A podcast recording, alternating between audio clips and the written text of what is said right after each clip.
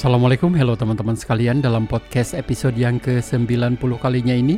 Hari ini Senin tanggal 12 November 2019 Kita akan menyimak sebuah perbincangan dengan salah satu roster Indonesia Yang saat ini baru saja ditarik oleh salah satu perusahaan dari Saudi Arabia. Saya perkenalkan namanya Eris Susandi Sebuah nama yang tentunya sudah tidak asing lagi di industri kopi.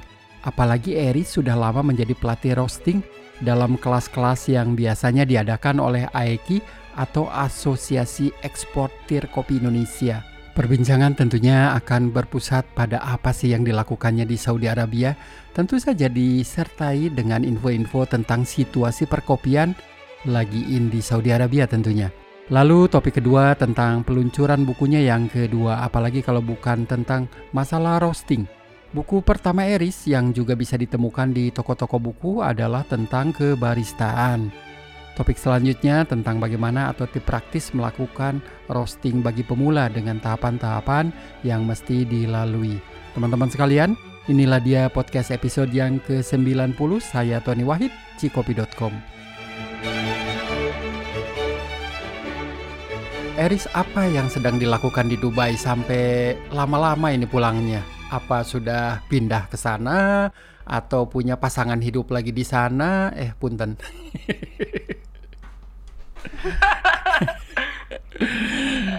Gimana gimana Aris iya ini kebetulan lagi ada kerjaan aja. Kerjaan uh, apa kebutuhan roastery biasa kang. Apa namanya misinya sih nanti pingin masukin green bean Indonesia ke ke Timur Tengah.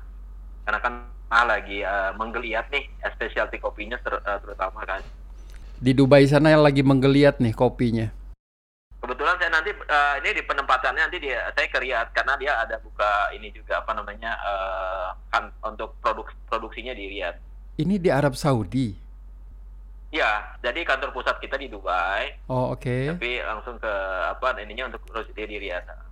Ini awal mulanya Eris kalau boleh saya tahu gimana caranya Eris bisa ada di sini? Kumaha cara nata Eris tiba-tiba ke sini? Uh -uh. Bisa menyemplung bisa, bisa nyemplung gak dia ya? Gitu Makanya ya. saya waktu WhatsApp. Gak, jadi sebenarnya mereka sih searching saya di Instagram dulu, searching saya di Instagram, terus juga apa namanya di Facebook.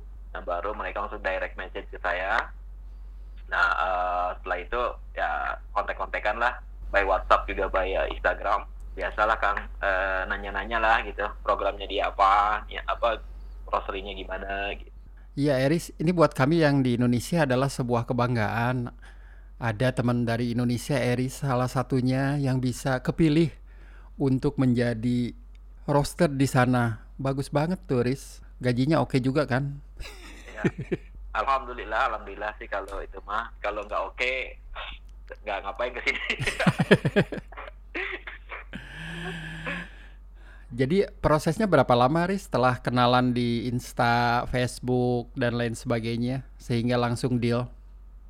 Maksimal sih ya, waktu itu uh, dari mulai pertama sih satu bulan ya untuk dealing masalah yang lain-lainnya kayak fasilitas dan juga lain-lain.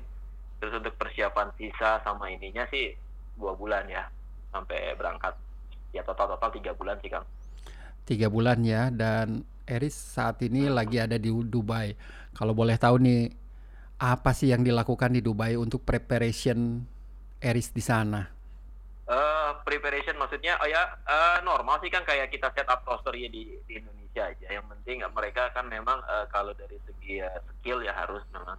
Kedua juga dari segi equipment di sini itu kalau boleh dibilang waduh uh, luar biasa sih ya karena mereka punya uang ya uang uh, kayak saya nanti juga di sini kita mesin rosternya itu satu Gisen yang 5 kilo sama loring yang 17 kilo.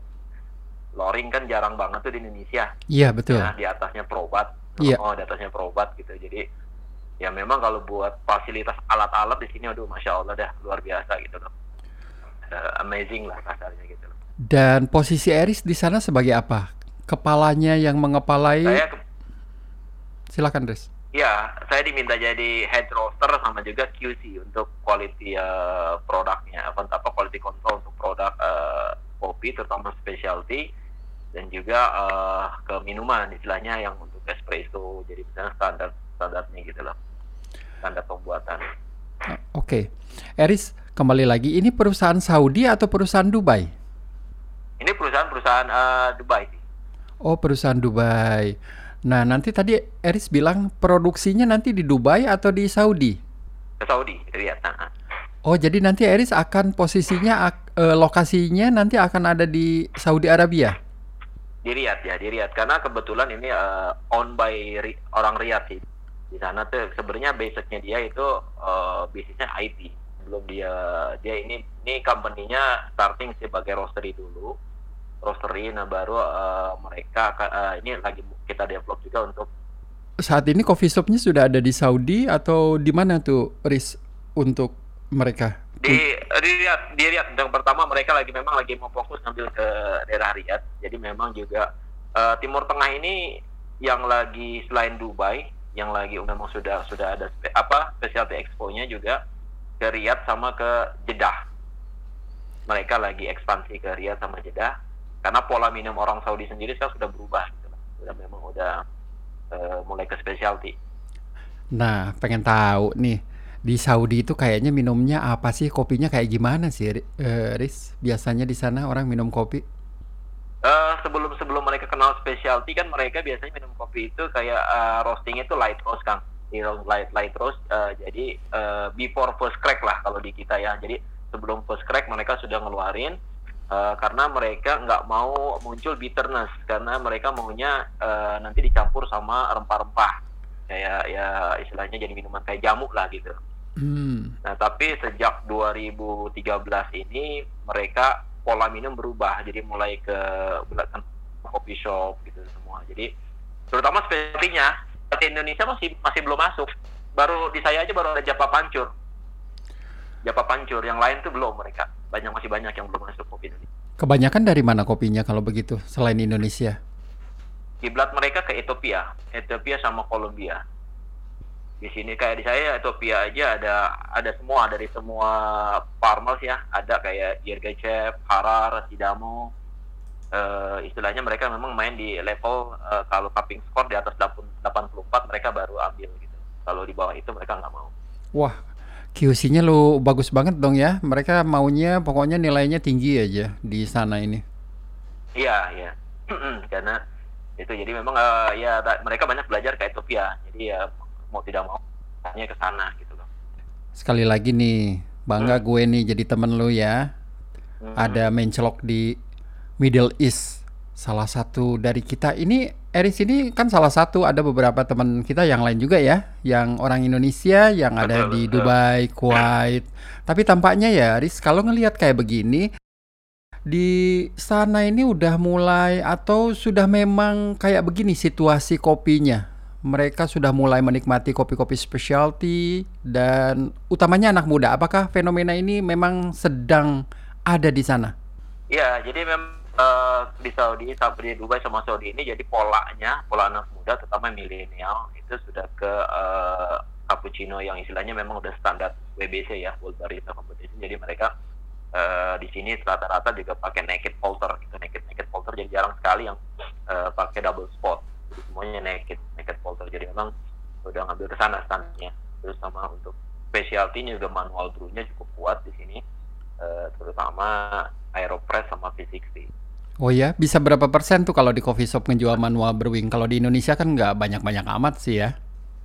Oh, jadi di sini kompetisinya memang uh, itu, memang uh, roastery dari segi roasterinya juga dari segi alat ya. Tadi saya bilang makanya di sini tuh uh, ya pokoknya paling paling jelek itu Gisen. Di sini saya belum ketemu yang namanya. Ada sih yang topper, cuman itu cuma sebagai pajangan aja kayak di varietal. Rata-rata itu di sini probat paling probat Gisen belum ngelihat uh, loring sama uh, yang di bawah itu belum ada, belum ada yang pakai. Oh, pokoknya high end aja ya mesinnya. Kalau mesinnya Maksud saya kalau di coffee shop di sana yang eh Eris lihat di sana coffee shop mereka manual brewing dengan milk base berapa banyak persentasenya tuh? Kalau manual kayak manual brew di sini persentase lumayan lumayan kencang karena uh, rata-rata single origin kalau di Indonesia cuma paling uh, sedikit ya kalau di sini orderannya lumayan gitu rata-rata satu single origin mereka sekitar 5 kilo per bulan. Wah lumayan kilo, lah. satu jenis. Hmm. Itu baru satu jenis, belum jenis yang lain dong kalau gitu ya? Benar-benar. Jadi memang uh, di sini agak cepat lah istilahnya untuk black kopinya. Jadi mereka agak mengesampingkan americano lebih banyak ke tuh. Istilahnya kayak Indonesia baru mulai kemarin lah 2008an gitu Udah mulai ya, mudah-mudahan. Oke, tapi mudah-mudahan ya, nanti ya. kopi Indonesia akan semakin banyak di sana tentunya. Biasalah nasionalisme orang Amin. teh. Dan Eri sudah ke Saudi Arabia, terbang ke sana juga untuk melihat fasilitasnya. Uh, kalau dulu sih kan saya kalau ke Middle East ke Saudi yang baru sekarang, cuma sebelumnya kan saya pernah di Bahrain juga. Di Bahrain uh, 2008-2010 saya dua tahun di Bahrain uh, belum seperti sekarang pola pola minumnya dulu masih di apa namanya Starbucks, Costa kayak gitu masih masih ya satu favorit mereka gitu. Hmm. Bukan uh, Eris kan sekarang Iya, Eris kan sekarang di Dubai nih. Uh, sudah ada penugasan belum, hmm. Eris untuk terbang ke Saudi nanti? Udah, ini ini ini saya sekarang lagi di ini, lagi di Riyadh. Alhamdulillah, sangkain saya teh teh di Dubai, Eris. Maafkan saya. Enggak, ini, ini, sini saya lagi lagi karena kita lagi preparation untuk instalasi mesin semua. Oke oke oke oke. Iya. Ngomong-ngomong cuaca di sana berapa nih Riz di Riyadh saat ini di kotanya? Sekarang lagi peralihan peralihan ke musim dingin. Oh. Jadi kadang siang itu agak lumayan terik 31 35-an, tapi malamnya turun ngedrop gitu ke kadang-kadang below 20. Waduh. Eris, tapi semoga Jadi, sukses ya di sana. Lancar semuanya, Eris ya. Nggak ada kendala apa-apa. Iya, kita sekali lagi senang ngelihat teman-teman kita punya prestasi dan di-employ sama perusahaan-perusahaan dari luar. Ini kan sebuah kebanggaan tentunya. Dan nah, hmm. satu lagi nih, Riz, saya mau bilang selamat ya. Nanti bukunya akan diluncurkan nih Ya, alhamdulillah. Kita doanya aja, Kang. Amin.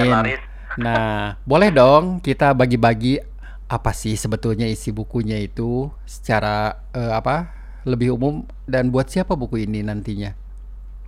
Kebetulan saya selain buku roasting ada buku barista juga, cuma buku barista ini uh, bukan pakai penerbit, saya pakai teman pencetakannya. Jadi kalau buku roasting sendiri, alasan kenapa sih uh, saya bikin buku roasting?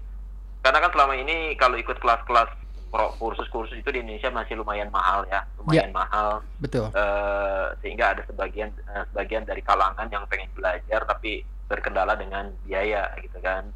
Nah jadi uh, isi dari buku roasting saya memang lebih banyak ke sebenarnya mempermudah gitu. Jadi saya materinya itu semudah mungkin bisa dicerna, terutama orang pemula kayak teknik-teknik roasting sehingga dengan membaca buku ini sih uh, untuk skala semua kayak apa kalangan juga sih bisa ya terutama yang mau perdala yang memang belum kenal teknik roasting ya di buku ini uh, kita memang bermain kayak bermain betul-betul penjelasan tekniknya uh, sama persiapan sebelum roasting gitu loh sama pengenalan mesin juga. Jadi ini buku ini buat siapa pun yang ingin tahu tentang seluk-beluk ya dari basic juga untuk ngerosting kopi tentunya ya Riz kalau begitu.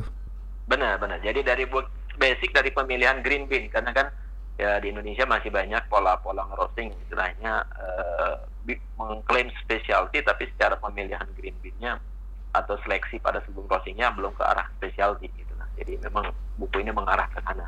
Okay, istilahnya mm -hmm. kopi jelek kalaupun di roasting bagus harus hasilnya selalu bagus lah. Ini kapan nih bisa dibelinya sama teman-teman di Indonesia bukunya? Uh, kalau via saya sih udah, sebenarnya saya udah mulai starting kemarin promosi, cuman uh, nanti launchingnya mungkin pasti Sirok ya, pasti Rock uh, Roasting tanggal 16, 17, 18 November. Kalian juga pasti kompetisinya. Itu kebetulan Agromedia sebagai salah satu penerbitnya, mereka akan memperkenalkan buku ini. Ya, selamat atas peluncuran bukunya Eris. Nanti tanggal 15, 16, 17 November ini nanti akan kita nantikan peluncuran bukunya ya di Sial Interfood. Betul. Ya insya Allah lah kalau buku ini mudah-mudahan bisa bermanfaat kan sama untuk uh, para roster terutama uh, karena memang ya mencakup semua sih dari uh, green bean sampai dengan ke pengenalan alat mesin sampai ke teknik roastingnya. Wah luar biasa Eris ini. Ya saya sih belum baca bukunya ya, tapi dengan Eris itu yang sudah lama sekali jam terbangnya. Saya percaya buku ini akan banyak memberikan manfaat kepada teman-teman nanti yang akan mendalami atau memulai roasting kopi, menjejaki pekerjaan sebagai kayak Eris yang bisa terbang sampai ke Saudi Arabia sana nih Eris. Hmm, amin, amin Kang, amin, amin. Insya Allah minta doanya aja dari Kang Tony. Ah. Makasih juga ini udah di apa dihubungin untuk di cost-nya. Itu berapa harga bukunya, Riz? Oh, harga bukunya serat- 137.500. Eh, totalnya ada 130 halaman sih. Oke. Ya jadi Cukup terjangkau lah buat untuk eh, semuanya. ya untuk mendapatkan ilmu 130 oke lah. Buat teman-teman nanti yang mendengarkan podcast ini tentu kita tunggu bukunya. Dan memang tadi kalau dibandingkan dengan kursus mungkin ini bisa melengkapi ya Riz ya sebagai salah satu kajian pustaka tentang ilmu roasting yang ya masih jarang banget sih. Berapa banyak sih buku tentang roasting dalam bahasa Indonesia tentunya? Kalau buku roasting sih masih dikit ya Kang karena kemarin saya baru apa eh, William Edison juga baru udah launching, eh, launching eh, bukunya di Gramedia kalau nggak salah sudah ada juga. Ya, betul. Eh, sama saya sama saya sih baru eh, berdua kayaknya kalau untuk buku roasting tapi kalau untuk buku manual bur mungkin ada beberapa ya sudah Iya. sama-sama barista gitu lah Ba- bayangkan se-Indonesia dengan penduduk 200 juta lebih hanya ada dua buku tentang roasting di Indonesia William Edison dan Eris. Asik. betul Eh, Riz, tapi ngomong-ngomong nggak roasting tuh Ya. gampang tuh sih Riz. Apa sih? Apa yang mesti dilakukan ini buat teman-teman nih? Nge-roasting tuh kumaha heula Riz? Apa iya, dulu iya. nih? Heeh. Boleh dikasih tips-tipsnya? sebenarnya kalau kalau sama Kang Tony saya malu sebenarnya kalau Kang Tony kan memang udah tukang ngobrak-abrik mesin biasanya Buat teman-teman, buat teman-teman Riz yang mau memulai. kalau yang penting ini kalau mau mengerosting banyak orang itu yang banyak masalah di Indonesia adalah investasi dulu. Kadang-kadang mereka belum ngerti tapi sudah investasi mesin roasting ya. Jadi kalau saya mau sharing sedikit trick and tips bisnis di kopi itu bikin jadi kita ngebangun market dulu, market dulu. Kalau sekarang kan sudah banyak tuh eh, jasa-jasa roasting atau juga bisa ngejualin produk orang. Jadi bangun dulu marketnya, jangan dulu investasi di peralatan atau di mesin. Tapi kalau misalkan sudah punya market, ya memang eh, sama kayak di espresso, kita nggak bisa melihat eh, kopi itu banyak pembuat mesin banyak pembuat mesin kopi, tapi kalau saya lihat itu sebatas hanya membuat. Karena ada banyak yang berpikiran bahwa ngerosting kopi itu sangat simpel gitu, hanya masukkan kopi terus ngejar warna coklat atau padahal sebenarnya nggak nggak sesus apa nggak nggak segampang itu karena setiap roaster itu harus mengenali dulu karakter green bean-nya, bagaimana karakter mesin roastingnya, transferring panasnya, juga bagaimana roasting time-nya, target waktunya. Jadi eh, memang eh, kalau mau menghasilkan kopi yang baik ya proses roastingnya juga harus benar-benar kita bisa memahami karakter eh, setiap jenis kopi gitu kang. Selain, sela- jadi jangan jangan hanya melihat harga ya kalau beli mesin roasting terutama, tapi betul-betul spek speknya harus kita lihat eh, dan juga shelf life-nya, daya tahan dia jangan sampai baru beli setahun udah udah jebol atau harus mesti mesin kan sayang gitu. Kita memang kita harus melihat dari segi kualitas dan juga kemampuan hasil roastingnya. Itu sih yang saya bisa sharing untuk teman-teman. Jadi intinya jangan nafsu ya. Beli investasi mahal-mahal, marketnya belum kebentuk. Betul, betul, betul. Itu jadi jangan nafsuan. Nah, kalau di kadang banyak nafsu nih di kita nih Kang, banyak nafsu banget. Eh, kalau ngelihat trennya memang perbisnis kopi lagi lagi bagus, tapi kalau nggak tahu celahnya, nggak tahu triknya bisa hasilnya buang-buang investasi gitu. Tuh, Eris Udah ini sabar lah istilahnya kalau orang kata orang pelan-pelannya ngelihat dulu sana sini. Mm-mm. Jangan langsung nafsu beli-beli alat samalah kayak ini Riz eh, foto beli alat-alat mahal eh itu bisa make nah ya percuma lah ya. Analoginya mungkin sama kayak begitu. Jadi pelan-pelan Benar, aja. Sama sama Kang, nah, bener. Jadi ya saya juga mau sedikit nambahin mungkin sebelum saya lupa. Jadi ke teman-teman terutama untuk supplier Green Bean, eh, Insya Allah salah satu misi saya ke sini juga untuk memperkenalkan kopi Indonesia, ya kopi Indonesia ke Timur Tengah. Jadi ya untuk teman-teman yang supplier Green Bean, tolong aja siapkan profile profile roastingnya. Nanti saya coba share eh, alamat email eh, atau kirim-kirim sampel ke sini. Karena tapi memang yang jelas kualitas yang dicari di sini. istilahnya kalau untuk komersil masih uh, jarang ya karena mereka lagi-lagi melihat kualitas kopi green bean-nya itu sih kang ini sebuah kesempatan tentunya buat teman-teman nih yang jualan kopi ya biji kopi green bean buat tapi yang tadi nilainya itu mesti tinggi ya Haris ya di atas berapa skornya? Uh, 84 ya 80 jadi memang ya di antara 83 84 masa mereka masih accept jadi uh, dan di sini selera mereka itu kebanyakan natural. Natural sama uh, full wash tapi dry hulling di sini uh, mereka suka dry hulling yang uh, full wash dry hulling sama natural. Favoritnya mereka. Pokoknya mah yang manis-manis saja ya, Riz. Iya, benar benar benar sama yang karakter sweetnessnya kuat lah gitu. Nah, itu uh, dia. Saudi itu kan terkenal makanannya manis-manis ya, dessertnya juga. Aduh, giung. Hmm. Setuju sih kalau yang begitu. Ya. Udah enak atau Riz kopi yang seperti itu ya. Tapi kembali lagi kepada masalah roasting, Riz. Buat teman-teman yang ingin belajar, apa dulu yang harus dilakukan nih?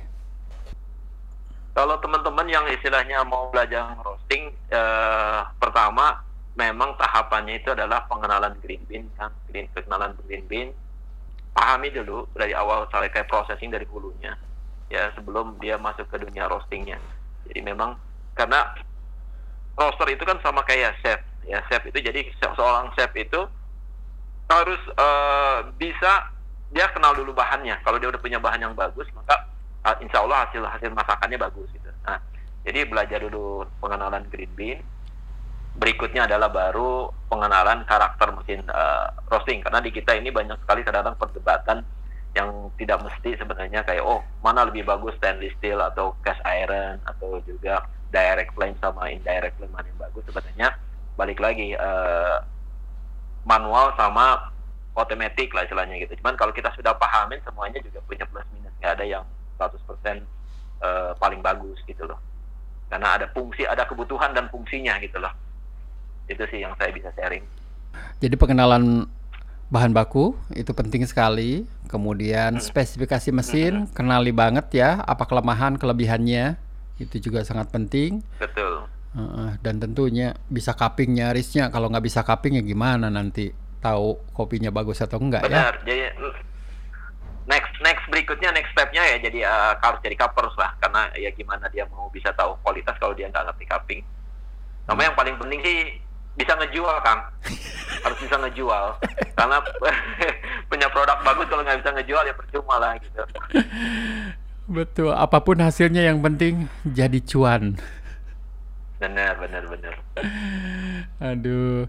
Riz Didi itu atau bisa umroh? Mana ya, Riz? Uh -uh Bentar lagi musim insya Allah, haji. Insya Allah Kang, uh, ke, salah satu ininya juga memang deal saya dengan si owner di sini umroh sama haji.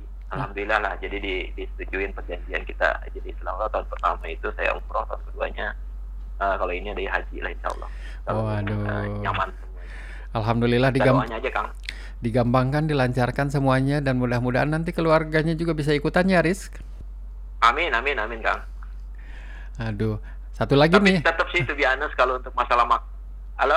Ya, silakan silakan. Kalau makan gimana tuh? Kalau masalah makan, kalau makanan sih tetap tetap makanan kita orang Sunda, orang Indonesia lebih jauh lebih lebih enak lah, lebih nyaman dibandingin di Saudi lah. Emang di sana makannya apa Kebanyakan sih? Kebanyakan lemak di sini. Kebanyakan lemak. Hah? Ya, jadi kangen lah ya makanan Indonesia mah nggak bisa, nggak bisa Riz itu mah. Tapi di sana banyak nggak yang jualan makanan Indonesia? Ada kan? Ada sih, ada kemarin saya sempat ke restonya Indonesia ya lumayan ya harganya ya lumayan kayak saya makan bebek penyet ya bebek penyet ada lumayan lah kalau di compare di, di Indonesia itu di sini kenanya satu porsi 110 ribuan atau 120 ribu lah di Indonesia. Masya Allah Eris, makanan segitu mahal sekali. Lima kali lipat itu Maris. ya kalau kalau di di sini dua puluh ribuan kita bisa makan lah di warteg. Kang, gitu loh. Sebenarnya kom compare-nya gini, compare-nya sama. Misalkan dua puluh ribu di kita, nah di sini itu dua puluh real. Kalau di Riyadnya di dua puluh real ya kurs real kan sekarang kurang lebih sekitar tiga ribu tujuh ratusan ya tinggal dikalikan aja oh. kelipatannya kan Lumayan ya. Aja. Iya, kosnya lumayan agak tinggi di sana, tapi nggak apa-apa lah, Riz. Mudah-mudahan gajinya juga lumayan ya. Aduh, Eris ini kita menggunakan sambungan telepon lewat IG video call, jadi ya agak ada delay tapi nggak apa-apa. Banyak pengalaman-pengalaman. Satu lagi yang mungkin event yang nanti di Interfoodnya, boleh di sharing nggak? Kan Eris tuh yang ngedevelop sebetulnya ini event ini apa sih Riz ini nih event ini dan gimana caranya kalau saya ikutan saya Ya, bisa ya. menang Jadi kebetulan memang untuk yang sirok ini sebenarnya kita sirok uh, saya roasting kompetisi. Eh, jadi dulu 2017 saya create karena kebanyakan memang belum ada waktu itu. Kenapa saya create saya ini? Karena kebanyakan dulu kan barista, manual brew, terus juga latte art gitu kan. Nah, jadi eh, untuk roaster-roaster ini kurang terfasilitasi gitu kan. Nah, ada sih beberapa uh, roasting kompetisi tapi saya lihat secara kualitas dan bukan saya merendah enggak tapi memang spesifikasi penilaiannya masih agak simple. Nah, Sairok ini awal mulanya saya agak dikomplain juga oleh dari terutama dari Asosiasi Kopi karena dikhawatirkan terlalu complicated gitu kan. Tapi eh, alhamdulillah eh, responnya bagus karena memang eh, Sairok ini buat eh, roster-roster istilahnya kita memang agak mengacu kepada World Roasting Competition secara standar gitu loh. Jadi cara penilaian, cara proses uh, roastingnya kita mengacu ke sana. Mudah-mudahan sih saya berharap suatu hari nanti ya mungkin tahun depan atau nanti para asosiasi ini bisa menginisiasi untuk pengiriman roster-roster kita ke World Roasting Competition.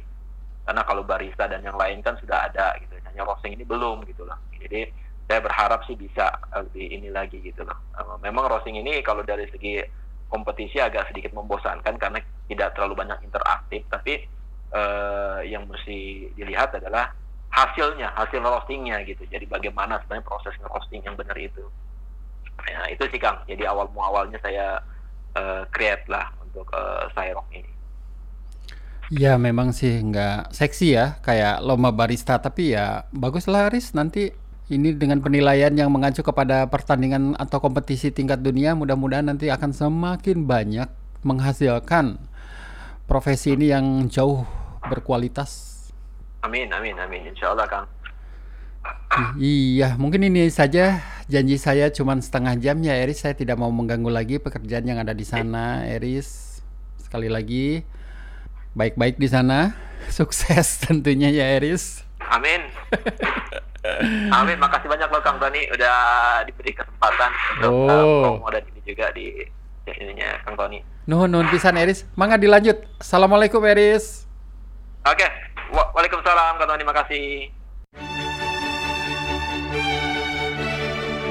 Demikian tadi podcast episode yang ke-90 kalinya. Teman-teman, 10 episode lagi podcast ini akan mencatatkan angka 100 episode sebuah perjalanan episode demi episode selama setengah tahun sejak bulan Mei tahun ini tahun 2019. Feedback atau komen teman-teman tentunya sangat saya apresiasi dan jangan segan-segan untuk memberikan masukan tentunya. Tony Wahid pamit, salam.